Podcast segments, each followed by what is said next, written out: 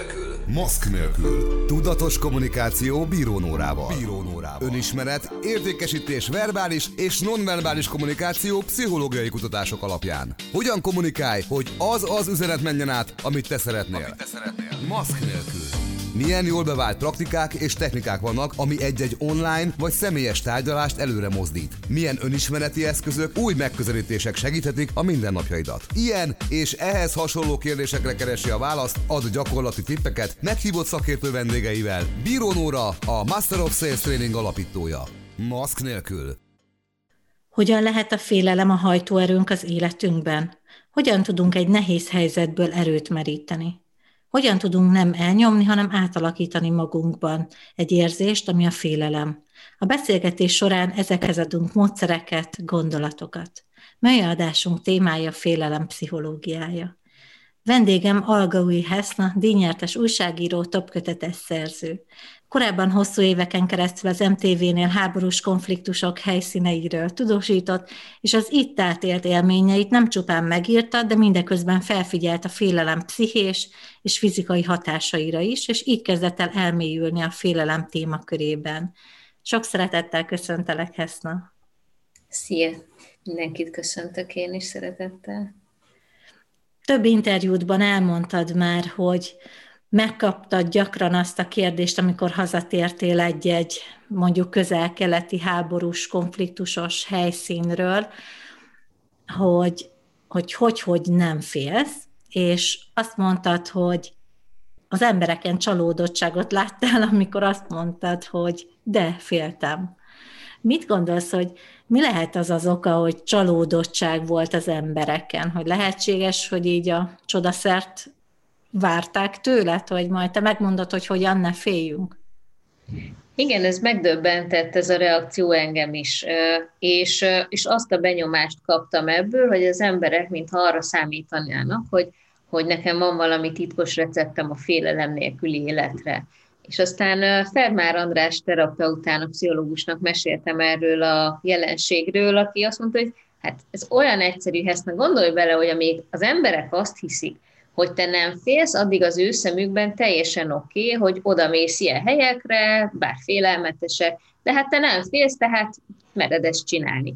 De onnantól kezdve, hogy kiderül, hogy te is félsz, és mégis megteszed azt, amit szeretnél, elveszítik az alibiüket arra, hogy ne tegyék meg azt, amit igazán akarnak, csak tartanak tőle. És ez azért vágott nagyon mellbe, mert belegondoltam abba, hogy rendben én is járok ilyen helyekre tudósítani, és le tudom küzdeni a félelmeimet, át tudom keretezni. De a civil életemben, a mindennapjaimban én is alibizek egy csomót a félelemmel, hogy nekem is vannak olyan dolgok, amikor nem akarom beismerni, hogy félek, vagy nem akarom beismerni, hogy valamit akarok, mert félek belevágni. És szerintem nagyon sokszor így működik bennünk ez az egész érzés, hogy inkább nem is akarunk tudomást venni a vágyainkról, csak hogy ne kelljen a változás mezsgyére lépni.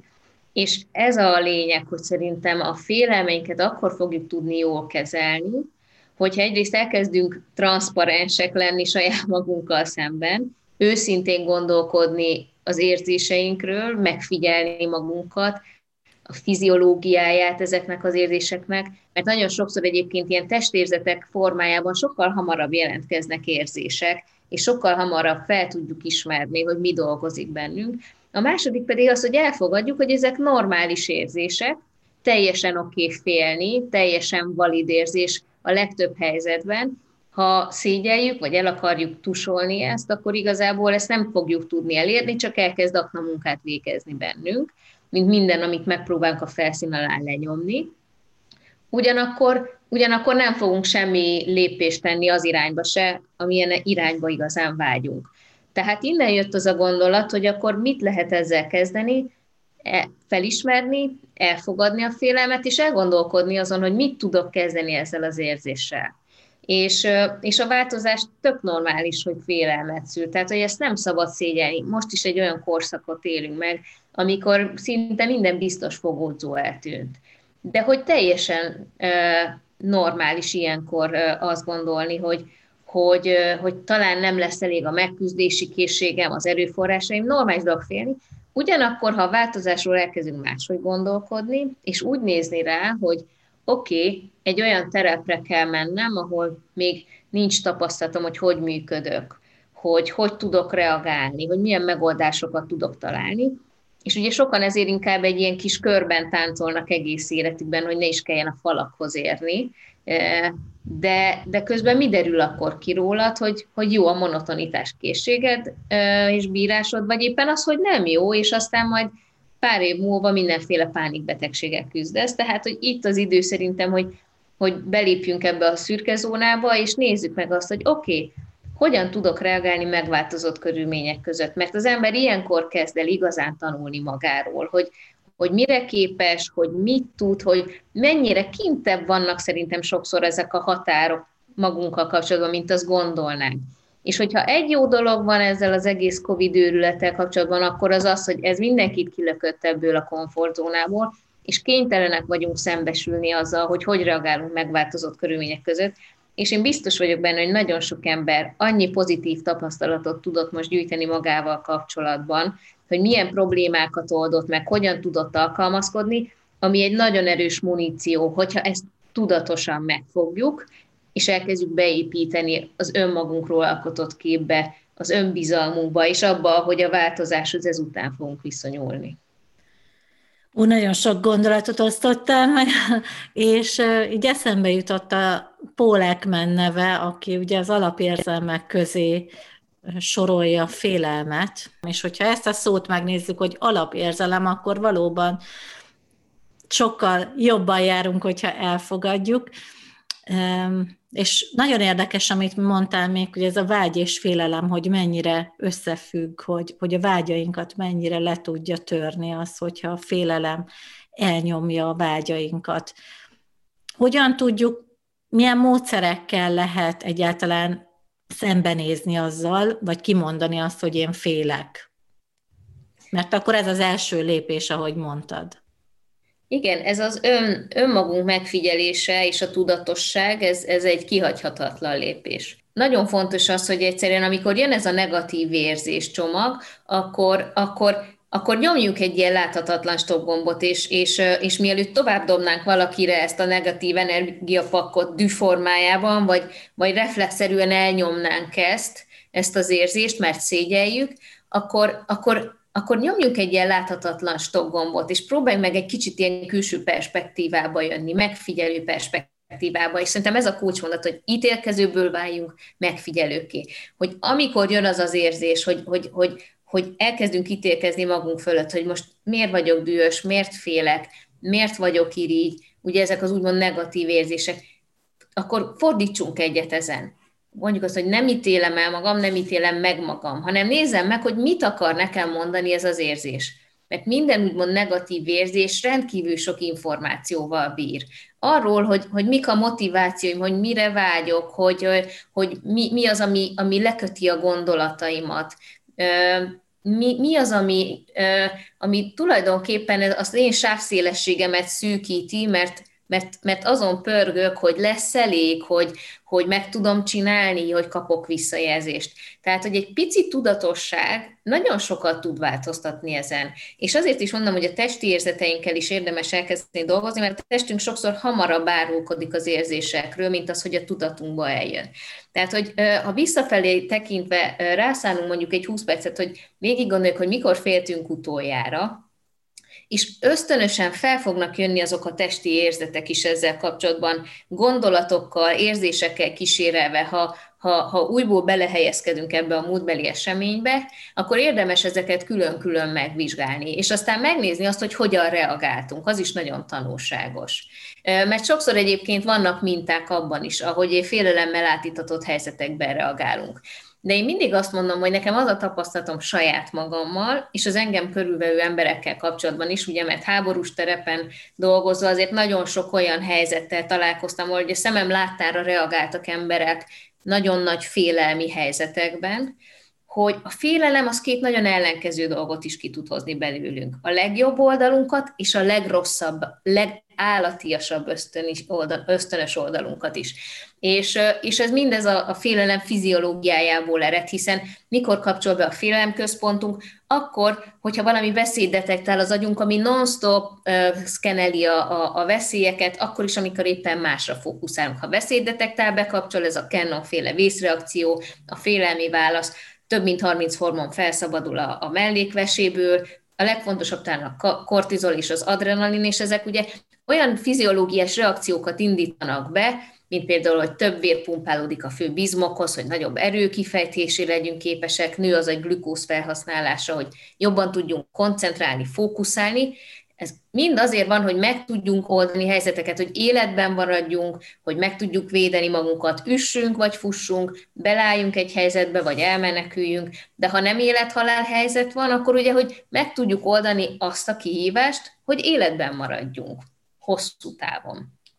Csak hogy ez ugye nagyon kiválóan működik, amikor tényleg ilyen éles helyzet van, csak hogy ugyanígy működik a félelem fiziológiája, amikor szofisztikált félelmek vesznek körbe minket, és attól félünk, hogy jó volt-e az az előadás, amit tartottunk, vagy az a munka, amit letettünk az asztalra, hogy kapunk-e visszajelzést a főnökünktől, a partnerünktől, hogy elég vagyok-e egy helyzetben, és egy csomó olyan félelem dolgozik bennünk, ami nem élethalál helyzet, és mégis hüllőagyból ösztönösen reagálunk, hiszen így vagyunk húzalozva. Csak hogy ezt felül kell írni, mert nagyon sokszor nem jó, ha ösztönösen reagálunk egy helyzetre, hiszen akkor lehet, hogy az életben maradás, az felülírja azt, hogy mondjuk PC legyek, vagy szofisztikáltan reagáljak, vagy racionálisan. És ilyenkor nekünk kell kihozni magunkat ebből a hüllőagy válaszból, úgy, hogy egy kicsit stimuláljuk az agyunknak a fejlettebb részét, például a neokortexet, és hogy tudjuk? Nekem az a válaszom erre, hogy mikor hozza a legjobbat és a legrosszabbat ki, hogy egyszerűen észrevegyük, hogy félünk egy helyzetben, hogy tudatosítsuk ezt, és elfogadjuk. És azt nézzük meg, hogy oké, elfogadom, most félek, tök mindegy, hogy ez szégyelni való vagy nem, megnézem, hogy tudok reagálni. És egyébként gyakorlással mindez nagyon-nagyon gyorsan végigpöröghet az ember agyán, és ezzel kijön egyfajta megfigyelő perspektívába a saját helyzetével kapcsolatban, és önmagában ez elég ahhoz, hogy kijöjjünk ebből a hüllő vagy reflex válaszból. És ez tényleg tudatosítás, hogy egyszerűen elkezdjük figyelni a reakcióinkat bizonyos helyzetekben, és elkezdünk nem ítélkezni, hanem megfigyelőként jelen lenni reakciókban, döntési helyzetekben. És mindez magával vonja persze, hogy ne legyünk ítélkezők másokkal kapcsolatban sem, szóval ez kéz a kézben jár. Amit mondasz, az nagyon-nagyon hasonlít gondolati szinten arra, amit az egyik podcast adásban dr. Márki Ádám mondott így a mindfulness-szel kapcsolatban, igen, hogy ne azon dolgozzunk, hogy hogyan győzhetjük le az adott érzést, vagy ne rögtön, hanem először is fogadjuk el, és hogy erre is egyébként különböző mindfulness módszerek vannak, és a tudatosítás itt is nagyon fontos, meg elfogadás, amit te is mondtál. Ugyanakkor nagyon sok minden hasonlít abból, amit mondtál, a stresszre, és szerintem jó, hogyha egy kicsit helyre tesszük, hogy mondjuk mi a különbség a félelem, a stressz, szorongás, aggodalom között, hogy így jobban lássuk ezeket a határokat. Mert rögtön, ugye ahogy te is mondtad a példát, hogy mit fognak szólni hozzá, hogy fog alakulni, hogy ez a jövővel kapcsolatos félelmeink, hogy ez csak a jövőről szól a félelem, vagy akár a jelenből, vagy múltból is táplálkozhat. Igen, hát a stressz az egy nagyon mumusként emlegetett dolog, pedig hát ahogy a nagy klasszikusok is megmondták, az élet sava borsa, ugye Selye Jánosnak a munkássága fantasztikus a stresszről, és ugye nagyon fontos tanulsága van annak az üzenetnek, amit ő megfogalmazott, hogy bizonyos mértékű stressz kell egyszerűen ahhoz, hogy jól funkcionáljunk. Itt mindig a mértékről van szó. És tulajdonképpen én ugyanezt gondolom a félelemről és a szorongásról is, hogy nem véletlenül nem haltak ki ezek az érzések az evolúció során, mert evolúciós értéke van a félelemnek, de még a szorongásnak is, mert ahogy egyébként nekem is pont egy pszichológus magyarázta ezt a szuper példát, hogy tulajdonképpen, amikor annak idején rezgett a bokor, és elsétált mellette az ősember, akkor kellett az, hogy azt gondolja, hogy itt valami veszély is lehet, és nem egy ártatlan nyuszika ül ott a bokorban, mert hogyha ezt gondolta volna, akkor kihat volna az emberiség, hogyha valamilyen fokú szorongás nem lenne benne az emberben evolúciósan. Tehát, hogy ez fontos, csak itt megint a mérték nem mindegy, és én egyébként szét is választanám a félelmet és a szorongást, mert hogy alapvetően nem teljesen fedi egymást ez a két fogalom, mert ugye a félelem az sokszor konkrétabb, és én szerintem félni a jelenben tudunk.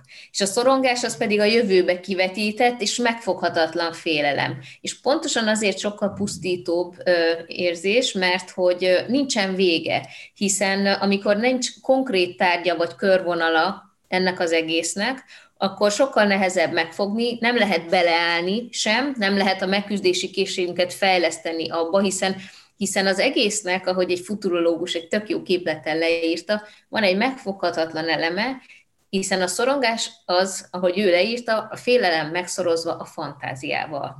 És nekem azért tetszik nagyon ez a képlet, mert amikor magamon észreveszem, hogy szorongok, amikor ugye egy másodperc alatt be tud lódulni a fantázia, és elképesztő negatív és horrorisztikus forgatókönyveket ki tudunk találni, hogy mi minden történhet, és igaz, hogy gyakorlatilag 2 perc telt el egy gondolatcsíra óta, és már fejben ott járok, hogy milyen katasztrófák fognak velem történni, erre a testem is elkezd ugye erre adekvát választ adni, elindul ugyanaz a fiziológiás reakció, mint amikor félünk, megint az összes porcikánk, ami az önvédelemhez kell, hadrendbe áll, megint nyugalomba küldi, és lelassítja azokat a testi funkciókat, aminek nincsen szerepe a túlélésben, például az emésztés, stb. Tehát, hogy az ember ebbe a üzemmódba kerül, és mivel nincs vége ennek az egész folyamatnak, ez hosszasan, tartósan fönnáll, kimerítve az ember immunrendszerét, kifárasztva és kiégetve a testet. Tehát, hogy a szorongás ezért nagyon veszélyes, ezért nekem az nagyon sokat segített, én most a pandémia alatt a saját szorongásaimmal kapcsolatban kiválóan tudtam gyakorolni, hogy mikor éreztem, hogy megint elgurul így a gyógyszerem, és megint ilyen mindenféle szörnyiség jár a fejemben, akkor mondja, oké, én most szorongok. Jó, az már tök jó, az ember felismeri. Oké, nézem meg, hogy ebből mi a fantáziálem. És aztán vonjam ki ezt a fantáziámat, és akkor látom azt, hogy mi a lecsupaszított magja ennek az egésznek, ami már sokkal kezelhetőbbnek tűnik. Vagy ahogy például Szondi Máté, aki remek terapeuta szintén szorongásra kapcsolatban, ezt a gyakorlatot ő ajánlott, hogy nézzük meg, mint egy felhőn beúszik egy gondolat, ez a szorongató gondolat, de aztán nézzük meg azt is, hogy kiúszik ez az egész, vagy adjunk ezeknek a visszatérő szorongásoknak valamilyen címet, hogy ez a elkapom a vírus című szorongás történet, és onnantól kezdem mindennek a lényege, az összes szorongással kapcsolatos gyakorlatnak a lényege az, hogy egyfajta távolságot kreáljak a gondolat, a szorongató gondolat és magam között.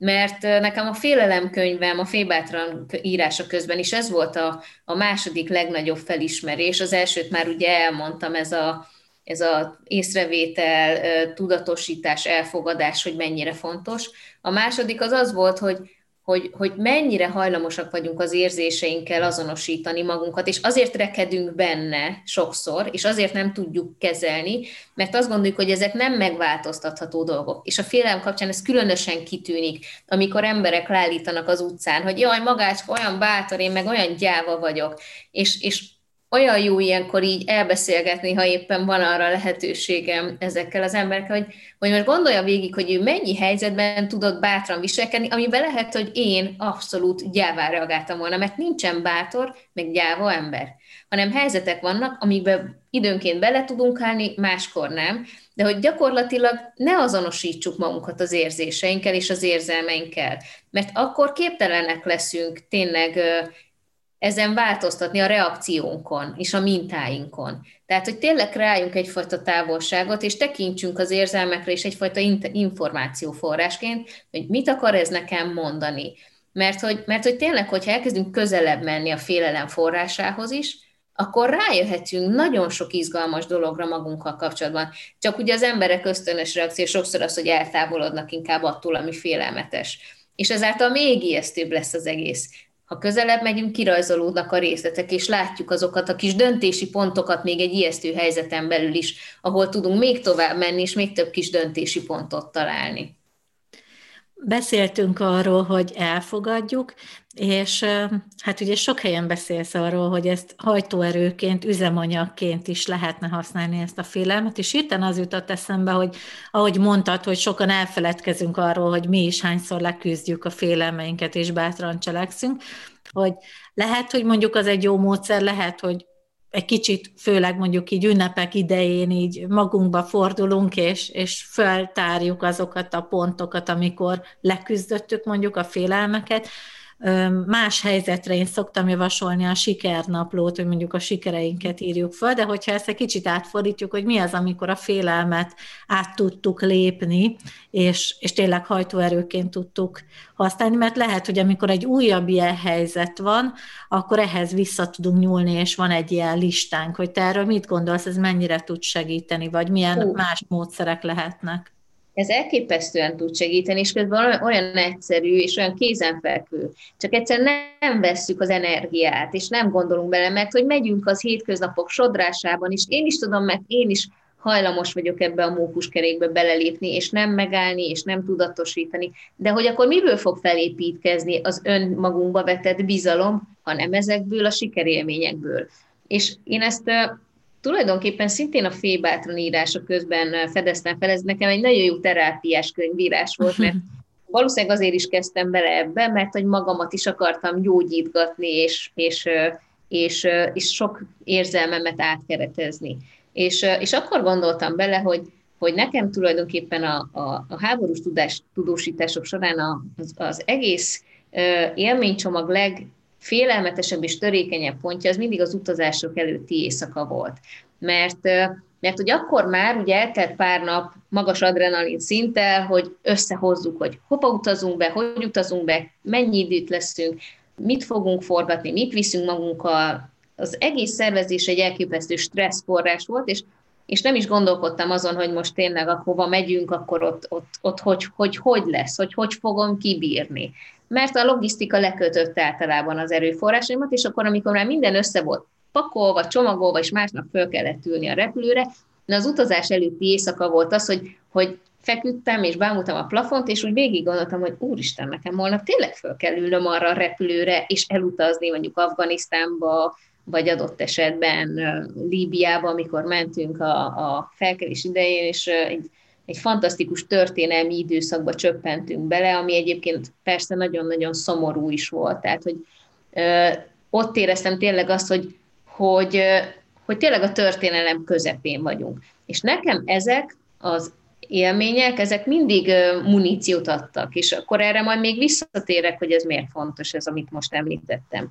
De hogy ott voltam ezeken az éjszakákon, ébren hánykolódva, és arra gondoltam, hogy mi van, ha tényleg most meghalok, vagy elveszítem a lábam, vagy fogságba esek, hogy nekem tényleg hiányzik ez, hogy fogok navigálni, mert ugye akkor a készülés közben néztem a híreket, láttam azt a töménytelen információt, hogy összesűrítve egy-két percbe, ugye egy-egy hét vagy nap eseményeit, és az egész rám zúdult, hogy ott biztos képtelen leszek navigálni.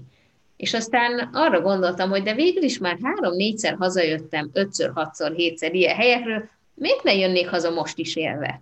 És furcsa, hogy ez megnyugtatott, de aztán kibogoztam ennek a pszichológiát, hogy ez miért hatott rám megnyugtatóan. Mert hogy úgy éljük az életünket, akkor is, ha nem megyünk háborúba, hogy nem tudhatjuk, hogy mit hoz a holnap. Ugye ringathatjuk magunkat abban, hogy az életünk nagy részét kontrolláljuk, de valójában egy csomó kiszámíthatatlan dolgot rejt az élet. És ez rémisztő, hiszen a kontroll elvesztése a legnagyobb stresszforrás az ember számára. És ezért természetes volt, hogy én is féltem ezeken a helyeken. És aztán belegondoltam, hogy végül is eddig is úgy utaztam el ilyen helyekre, hogy nem tudtam kontrollálni az eseményeket, és aztán mégis, amikor jött az a pont, amikor valahogy döntenem kellett, valahogy reagálnom, egy éles helyzetet megoldanom, mindig meg tudtam oldani. Kidumáltam magunkat, hogy bemehessünk a lóba, vagy hogy kiengedjenek valahonnan, vagy hogy forgathassunk, vagy egyáltalán volt, hogy futni kellett, és az volt a megoldás, de akkor is megtaláltam a kritikus pontban azt, hogy hogyan kell ezt túlélni, megoldani. akkor miért ne találnám meg most is? És rájöttem, hogy tulajdonképpen amit magamban kell erősíteni a biztonságérzetemhez, az az, hogy elkezdjem elhinni magamról minél erősebben, hogy amikor ebben a kontrollálhatatlan történés folyamatban, ami az élet, jön majd az a kritikus pont, amikor valahogy reagálni, dönteni kell és cselekedni, én majd fogok tudni jól dönteni és jól cselekedni. De mikor tudom ezt elhinni magamról? Akkor, hogyha már van valami referencia sikerélményem. És mikor van sikerélményem, ha van egyáltalán élményem. Tehát, hogyha megmertem azt az első lépést tenni, hogy beleugrottam egy változó, kiszámíthatatlan helyzetbe. Mert hogy tényleg csak vízben tudunk megtanulni úszni, akármilyen közhely. És kellenek ezek az élmények ahhoz, hogy megnézzük, hogy reagálunk ilyen helyzetekben, és hogy milyen jól tudunk reagálni. Tehát, hogy ez felvértez minket abba, azzal a magunkba vetett hittel, ez olyan, mint egy fal, amit belülről építünk, nem magunk köré, hanem belülre. Hogy én elég stabil vagyok ahhoz, hogy engem egy kis szél ne döntsön fel, és abban a helyzetben én elhiszem magamról, hogy jól fogok tudni reagálni. De ehhez tényleg sikerélmények kellenek, a sikerélményeket pedig meg kell fogni téglaként, mert ezekből a téglaként épül fel ez a belső fal. És szerintem pontosan ezt tudjuk így a hétköznapjainkban is tenni, mert hogy a külső biztonságérzetet, azt hiába, vagy a biztonságérzetünket hiába próbáljuk külső elemekből összeszedni. Azt csak is akkor tudjuk elérni, hogyha az belülről fakad, hogyha én elhiszem magamról azt, hogy én majd jól tudok reagálni.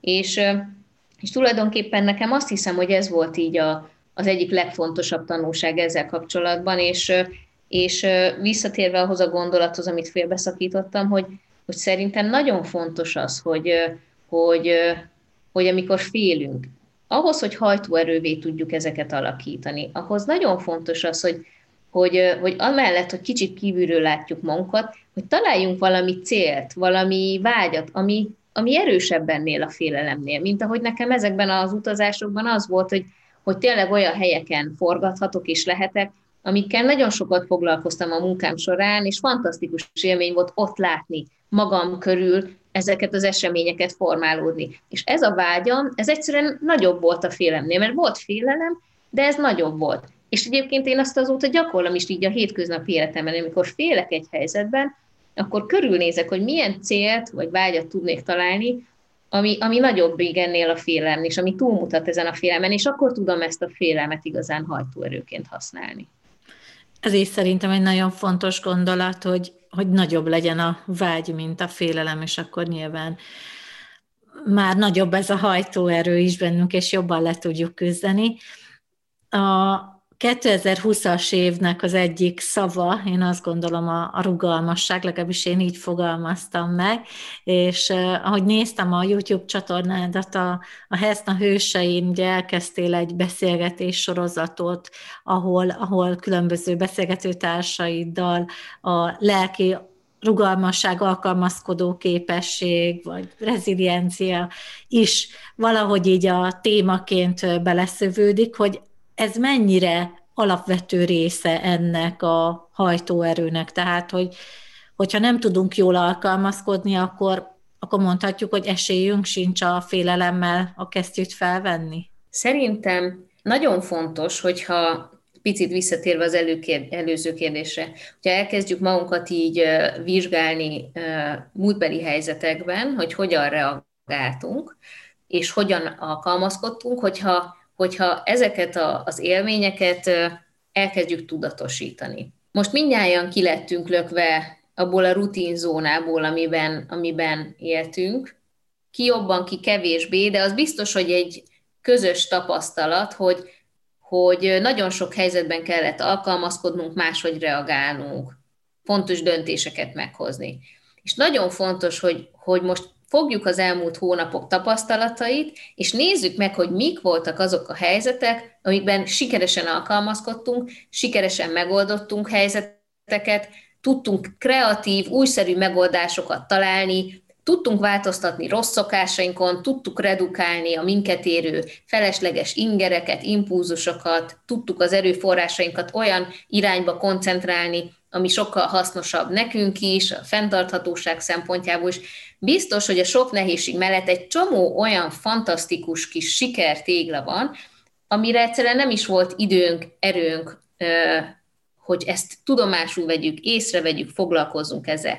Pedig ez a legfontosabb érték, ez az a muníció, amit össze kell szedegetni, és aztán ebből töltekezni a következő hónapok során, vagy az életünk hátralévő részre, mert biztos, hogy nagyon sok mindenben, hogyha ezt végig gondoljuk, fantasztikusan alkalmazkodtunk, és rájöhetünk arra, hogy igenis képesek vagyunk erre.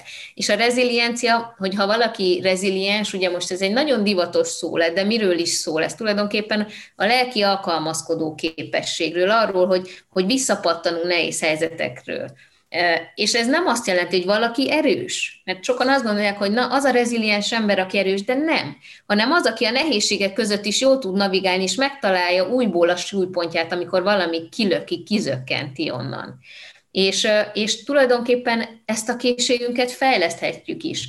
Nekem azért nagyon izgalmas ez az új terület, mert azt gondolom, hogy ha megtaláljuk azokat a pontokat, amik fejleszthetőek, akkor a gyerekeinkkel kapcsolatban is elképesztő dolgokra leszünk képesek, hogy például a szemléletmódjuk formálásával mennyi sokat tudunk tenni azért, hogy ők a nehézségekről könnyebben visszapattanjanak majd az életük során. És tulajdonképpen én ezzel a beszélgetés sorozattal is azt szeretném elérni, hogy lássuk azt, hogy olyan emberek, akik adott esetben akár reflektorfényben vannak, akár nem ismertük őket korábban, mindenki megy át nehézségeken, hogy senkit nem diszkriminál az élet, amikor egy nehézség szembe jön, mert hogy valamiért mégis az van, hogy sok ember azt gondolja, hogy jogosult a probléma nélküli, tökéletesen sima, zökkenőmentes életre. De nem, a teljes élet az tele van buktatókkal, szomorúsággal, nehéz pillanatokkal. És akkor leszünk jó alkalmazkodó készséggel bíró emberek, hogyha ezt elfogadjuk, ha ezt tudomásul veszük, és megtanulunk ebben navigálni. És amikor ilyen történeteket hall az ember, hogy mások hogy küzdöttek meg nehézségekkel, és hogyan volt kitartásuk, és hogyan építgették ezt a kitartást, akkor abból mi is erőt nyerhetünk. És tulajdonképpen én az elmúlt 10 évben, 15 évben észrevettem így visszatekintve, hogy nagyon sok ilyen embert megkerestem, és készítettem interjút, akár a háborús forgatások során is, valahogy automatikusan vonzódtam mindig az ilyen történetekhez. És most egyébként pont azt csinálom, hogy megpróbálom az ő történeteiket végigvéve megtalálni azokat a közös pontokat, amik mindegyikük szemléletmódjában, élettörténetében benne voltak. És van néhány fontos tanulság, amiket már most látok, például, hogy egyikük sem tekintett áldozatként magára, vagy például az, hogy amit említettem, hogy nem gondolták azt, hogy az élet diszkriminálja őket, amikor valami nehézség történt, sosem azt kérdezték, hogy miért pont én, hanem azt mondták, hogy oké, ez van, mit tudok ebből tanulni. És ez persze nem azt jelenti, hogy ők nem gyászoltak, és nem volt borzasztó nehéz szakasza az életüknek. Ezen át kell menni. Tehát, hogy egy traumából is akkor lehet növekedni, hogyha átmegyünk a gyász és a feldolgozás megfelelő szakaszain. De hogy igenis képesek lehetünk egy traumatikus élményből is gazdagodni, ez az úgynevezett poszttraumás növekedés, ami most az a terület, amiben beleástam magam, és erről szeretném majd a következő könyvemet is írni, nagyon sok történettel és példával illusztrálva. De például ilyen közös pont az is, hogy ezek az emberek nem érezték azt, hogy ciki segítséget kérni. Sokat segítettek másoknak, és megtanultak segítséget kérni is, és elfogadni.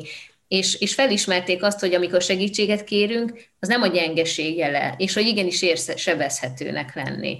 Ezért is imádom Brené Brown munkásságát, amit mindenkinek ajánlok, mert elképesztően fontos könyveket írt arról, hogy a sebezhetőség az nem választás kérdése, el lehet nyomni ezt is, mint a félelmet. Kérdés, hogy akkor ez milyen utat rajzol ki előlünk, hogyha ezeket megpróbáljuk így letiltani, vagy elfojtani magunkban.